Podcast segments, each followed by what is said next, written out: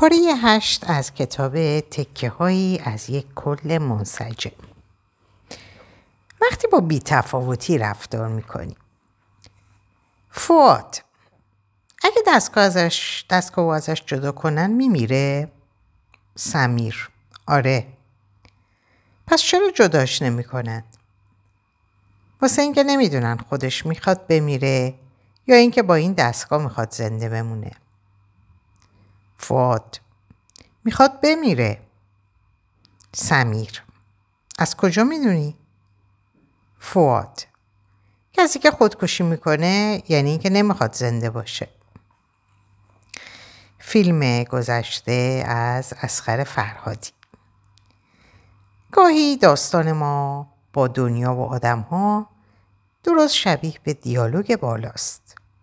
یعنی به نوعی شبیه به یک آدم بی تفاوت با زندگی و آدم ها رفتار می‌کنیم. بی تفاوت بودن بزرگتر انتقام است. بزرگترین انتقام است. اما نه از دیگران و نه حتی از زندگی بلکه از خودمان. بی تفاوت بودن یا بهتر بگوییم انتخاب این تصمیم که بی تفاوت سرد و منفعل به نظر برسیم شبیه به خودکشی است. البته یک خودکشی ناموفق. واقعیت این است که بسیاری از آدم ها واقعا به قصد مرگ خودکشی نمی کنند یا در مثالی که گفته شد واقعا برای خداحافظی از دنیا بی تفاوت نمی شود. بلکه برای گذشتن از دردی موقت سعی می‌کنن هیچ چیز حس نکنن. در واقع آنها بدنشان لحنشان و رفتارهایشان را به نوعی تغییر می دهند چون فکر می کنند اگر این کار را بکنند می توانند از دردها رد شوند. غافل از اینکه با بی تفاوت رفتار کردن حتی شادی ها را هم نمی توانند حس کنند و آرام آرام حس کردن زندگی تمام می شود و آنها همچون کرکتر فیلم در خوابی بی احساس فرو می روند. شاید گاهی بی تفاوت رفتار کردن در بعضی مقاطع زندگی به ما کمک کند اما متاسفانه بی تفاوت رفتاری سمج می باشد. به سختی ما را رها می کند. تمام بی تفاوتی ها از یک زخم یا درد شروع شده. شبیه به آدم کتک خورده ای که دیگر نمی‌خواهد درد کتک را حس کند. بدنش را بیحس می کند و در آینده حتی نوازش را هم حس نمی کند. حتی ورزش وزش یک نسیم ملایم و شاید حتی صدای پرنده ای روی درخت مقابل را هم حس نکند. تا زمانی که بدن شما در اختیار شماست و شما می توانید از آن استفاده کنید در مقابل آن مسئول هستید. این بدن باید حس کند تا حس کند تا زنده بماند.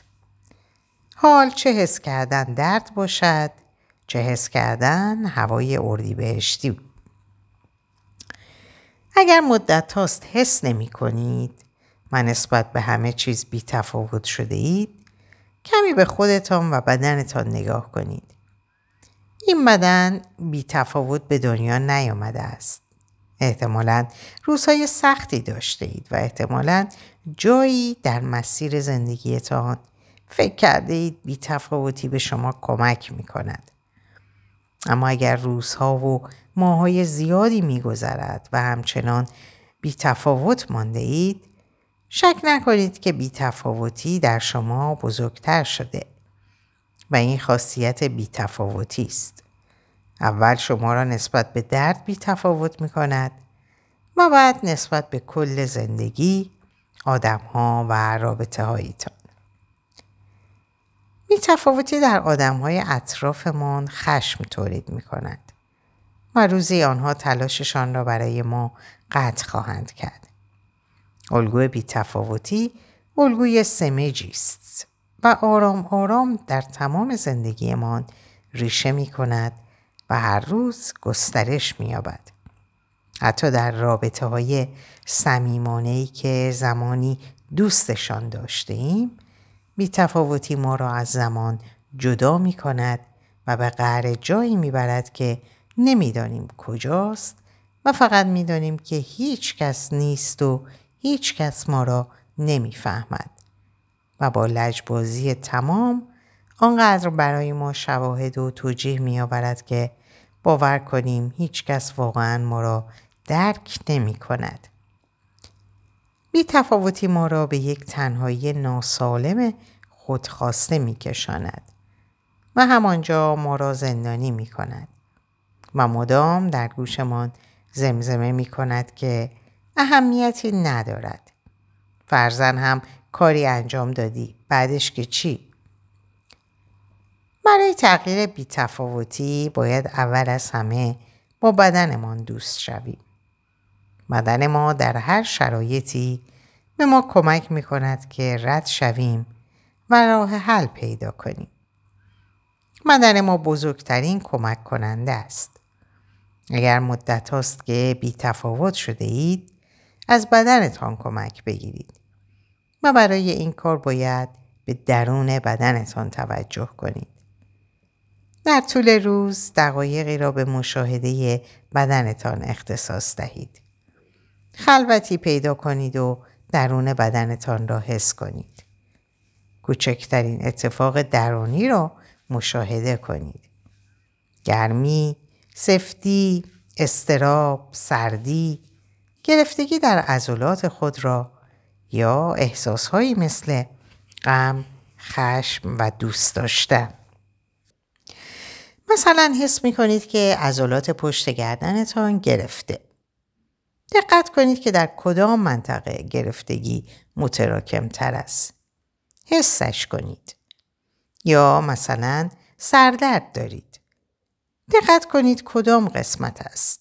یا مثلا کجای سر سنگین شده. آیا سردرد حرکت می کند یا ثابت است و نبز می زند؟ استراب دارید و بیقراری حس می کنید. اجازه دهید این بیقراری کاملا در بدنتان بپیچد. از کجا شروع می شود؟ به کدام سمت می رود؟ بدنتان را در اختیار استراب قرار دهید و با او همراه شوید و نگاه کنید. وقتی بدنمان را حس می کنیم بدن متوجه می شود که به او توجه می کنیم و مبارزه ما با خودمان تمام می شود. توجه کردن به درون بدن و نشانه های ریز بدنی یعنی ما با بدنمان همراه هستیم و با او شبیه یک عضو بیگانه رفتار نمی کنیم. در نهایت تمام اتفاقهایی که در درون ما رخ می دهد حتی افکار ما در درون ما هستند. پس مهمترین بخش زندگی ما دیدن درونمان است. هرچه بیشتر به درون بدنمان نگاه کنیم بی تفاوتی کمتر می شود. وقتی بدنمان به ما نزدیک می شود ما به اکنون نزدیک می شویم و بودن در اکنون در هر شرایطی شفا بخش است. و این شروع حس کردن است. حس کردن های کوچکی که بی تفاوتی را به آهستگی از بین خواهد برد. وقتی در ایکاش ها و حسرت ها غرق می شویم یک همه ما از بعضی تصمیم هایی که در گذشته گرفتیم پشیمون هستیم. گاهی وقتا رابطه هامونه که مرور می‌کنیم با ایکاش های زیادی روبرو میشیم. ایکاش رابطه رو شروع نمی‌کرد. ایکاش قبل از اینکه از من سوء استفاده کنه از رابطه بیرون میمدم. ای کاش میفهمیدم چقدر در صحبت کردن و همدلی کردن ناتوانه و غیره. اما حواسمون نیست که وقتی میگیم ای کاش در واقع به نوعی زمانبندی اتفاقها رو نادیده گرفتیم و تجربه هامون رو بیارزش تصور می‌کنیم. اگه زمان گذر نمی کرد ما اونقدر شواهد پیدا نمی کردیم که متوجه شیم رابطه مشکل داره. اگه زمان گذر نمی کرد ما متوجه نمیشیم که توانایی قطع رابطه رو داریم و از پایان رابطه درمانده نمیشیم. ما همه به گذر زمان احتیاج داریم تا کم کم آماده شیم و متوجه شیم انتخاب هامون اونطور که می‌خواستیم پیش نرفته. و آدم ها اونگونه که ما توقع داشتیم رفتار نکردن. زمان می‌خواهیم تا با خودمون به صلح برسیم و تصمیم های جدیدی بگیریم. تجربه های ما با ارزش هستند. هرچه بیشتر برای آدمی رابطه‌ای، صمیمیتی و تصمیمی تلاش کرده باشیم به زمان بیشتری هم نیاز خواهیم داشت تا بتونیم تغییر رو بپذیریم. اگر برداشتهای ما از روابط دنیای اطرافمون واقع بینانه باشه همه چیز در زمان مناسب خودش اتفاق میافته. وقتی زمان مناسبش فرا برسه بسیار راحتتر از اون چه تصور می‌کردیم شرایط رو میپذیریم و برای تصمیم گیری آماده میشیم. فقط اعتماد کنید به زمان و اجازه بدید اتفاقها رخ بدن.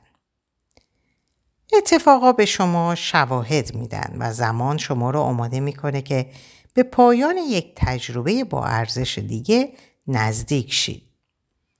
همه تصمیم هام و رابطه های ما تجربه های با ارزشی هستند که با توجه به شواهدی که به دست میاریم یا اونها رو مناسب ارزیابی می‌کنیم و ادامه میدیم و یا به اونها پایان میدیم.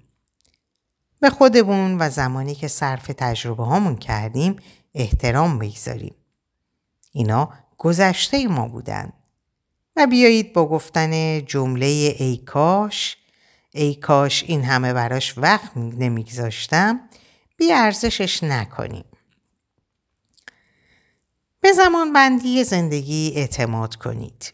زندگی شما رو آروم آروم آماده می‌کنه که دل بکنید و دوباره دل ببازید که پایان رو بپذیرید و دوباره با شروع دیگه ای آشتی کنید.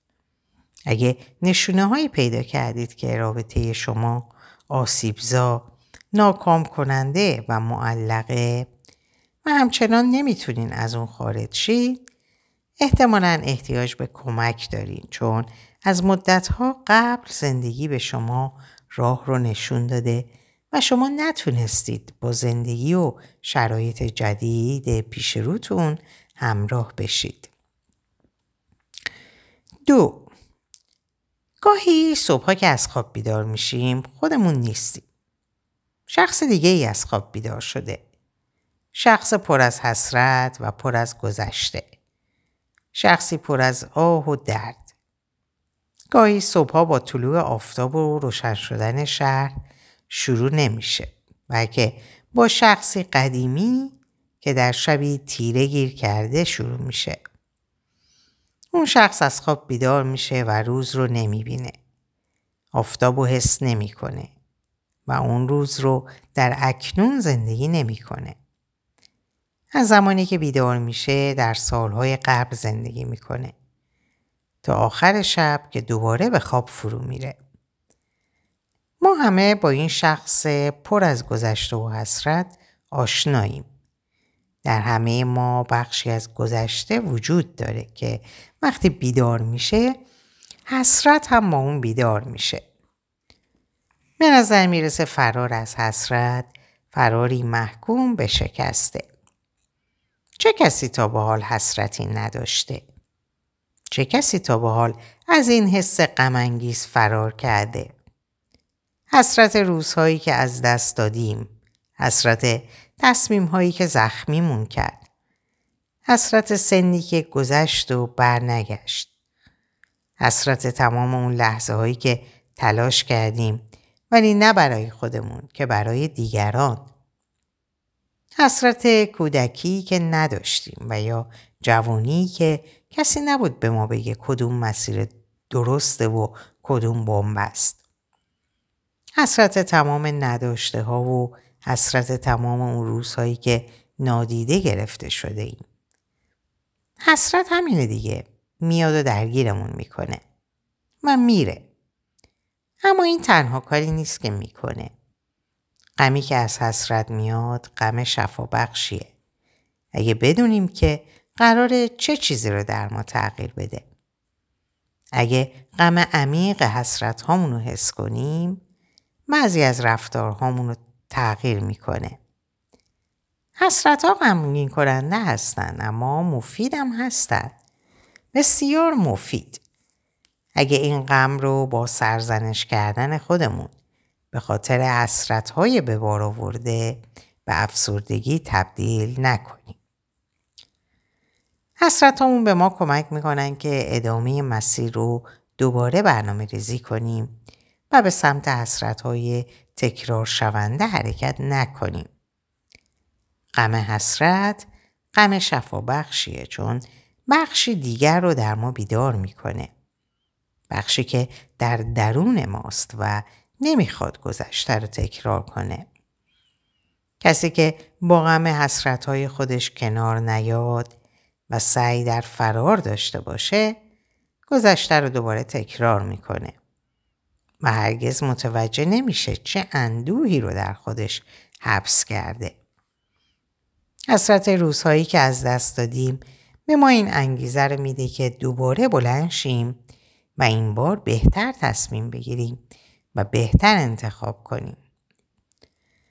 حسرت ما رو با به گذشته می‌بره که هنوز درسهاش رو پاس نکردیم و این به ما کمک می‌کنه که اون درس ها رو در اکنون زندگیمون پاس کنیم. حسرت میاد و میره اما این رفت آمد بیهوده نیست. وقتی مظلومانه رفتار می‌کنیم هیچگاه نخواهید که در رابطه هاتون مظلوم باشید. هرگاه وارد نقش مظلوم شید خودتون رابطتون رو آروم آروم به سمت تمام شدن و قربانی شدن سوق خواهید داد. مظلوم بودن یعنی مورد ظلم قرار گرفتن، سکوت کردن. روزی که سکوتمون شروع شه ما خودمون طرف مقابلمون رو وارد بازی کرده و حاکم خواهیم کرد. ما برده ای میشیم که مورد ظلم قرار می‌گیریم و اون حاکمی میشه که حکومت می‌کنه. هرگاه در رابطه ای کسی حاکم شه ظلم شروع میشه. این ارتباط قدرت و توهمه. قدرتی که از ما کم میشه و به اون داده میشه. و توهمی که از طرف مقابل به وجود میاد و ما رو در خود غرق می‌کنه.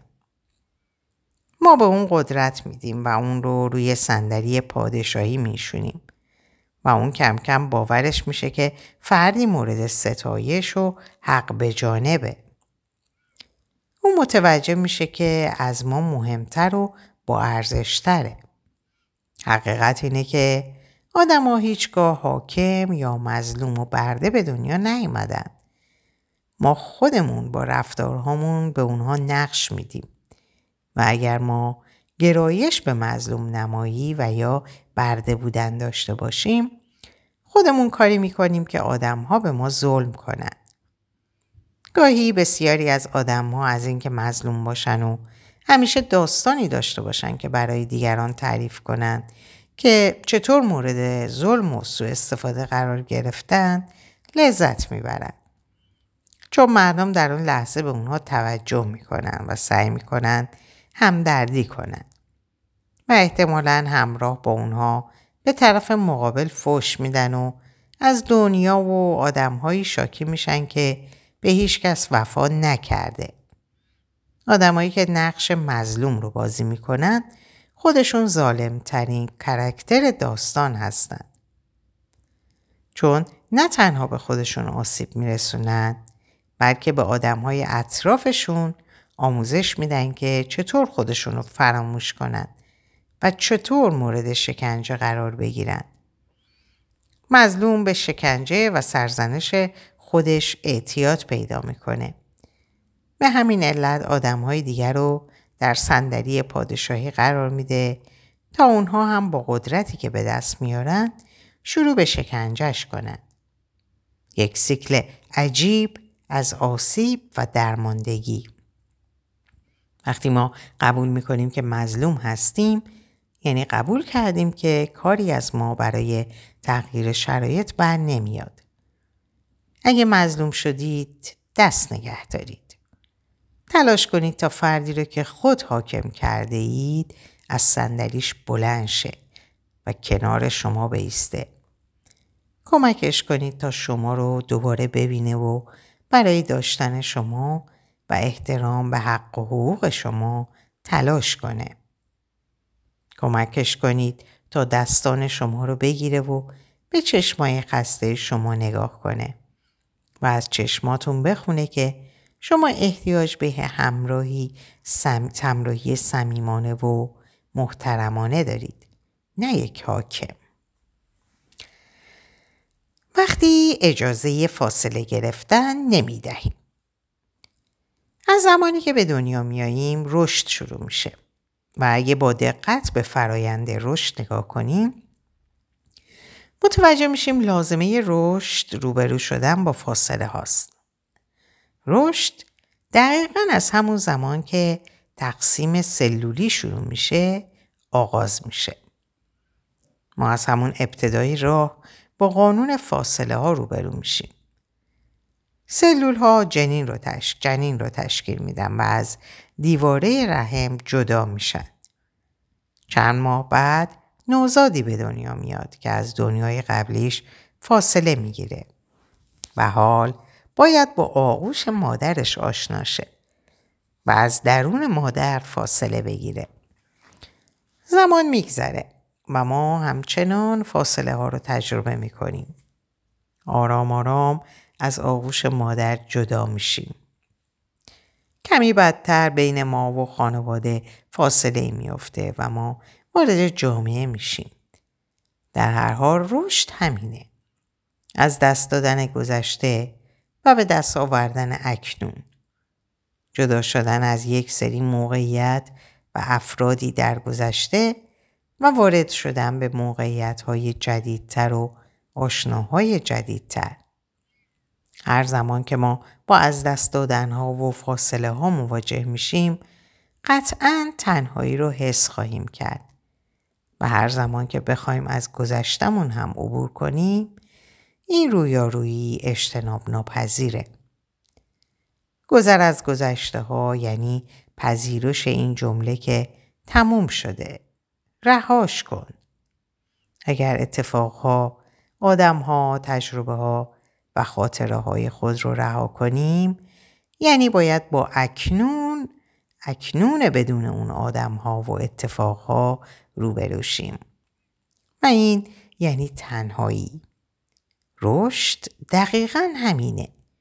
جدا شدن و فاصله گرفتن از لحظه قبل و مهیا شدن برای دل سپردن به لحظه پیش رو و چالش های جدید اون. قانون فاصله ها رو جدی بگیرید.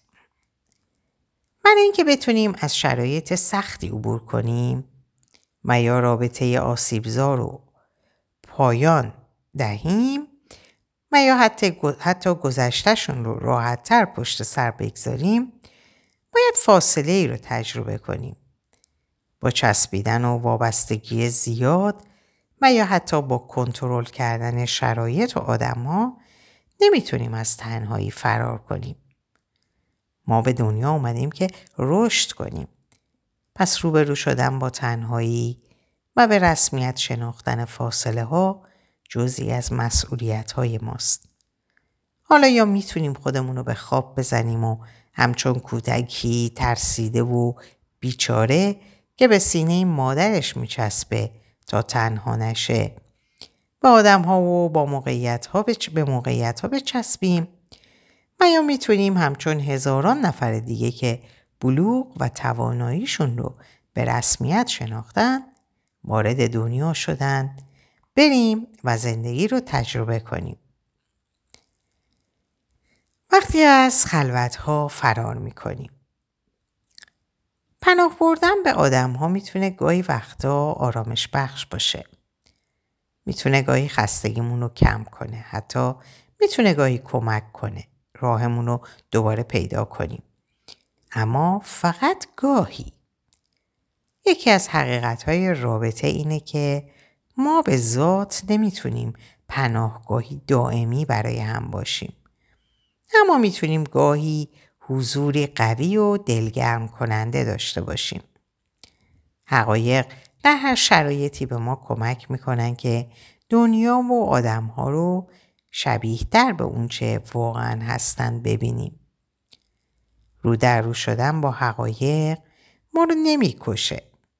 اما امیدهای واهی و توهمهایی که در آدمها جستجو می‌کنیم می‌تونن آروم آروم ما رو به افسردگی به فرسودگی های عمیقی بکشونن. وقتی با تصویر خیال یک عاشق دلخسته همیشه در صحنه وارد رابطه میشیم بالاخره جایی شکه میشیم از اینکه از ما فاصله می‌گیره و گاهی حوصلمون رو نداره و گاهی شبیه به همه چیز غیر از عاشق.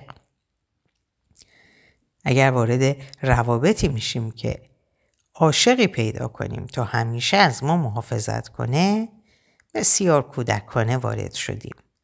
در واقع توقعمون شبیه شوخیه که جدی جدی ما رو فرسوده می‌کنه. هیچ آدمی در دنیا نمی‌تونه بیشتر از خودمون امن باشه و هیچ آدمی نمی‌تونه بیشتر از خودمون پنهان بشه و حضور داشته باشه. پناهگاه دائمی که همیشه ما رو پذیراست خودمون هستیم و برای اینکه متوجه حضور این پناهگاه شیم لازم گاهی با خودمون خلوت کنیم. حتی در روابط صمیمانه سالم هم احتیاج به خلوت داریم. خستگی های روزمره دلشکستگی های گاه و بیگاه به ما کمک می‌کنن درونمون رو پیدا کنیم و قطعا با پیدا کردن درون درب پناهگاه به سوی ما باز میشه. زمانهایی که احساس می‌کنیم به آدم ها احتیاج داریم اما شخصی نیست و یا موقعیت هایی که آغوش می‌خواهیم اما آغوشی نیست. اون زمانها بهترین فرصت برای پیدا کردن درون. از زمانهایی که تنها میشیم و ترس به خلوتمون سرک می‌کشه فرار نکنید. ترس رو که بپذیریم به آغوش امن درونمون دوباره باز میگردیم. این همون پناهگاهیه که تا مدتها آرام بخشمون خواهد بود. از خلوتهایی که پیش میاد فرار نکنیم. به آدمهای درون رابطمون هم اجازه بدیم خلوت های خودشونو داشته باشن. ما نمی‌تونیم از آدم ها توقع داشته باشیم همیشه کنارمون باشن و همیشه حمایتگر باشن. در اینجا به پایان این پاره می‌رسم.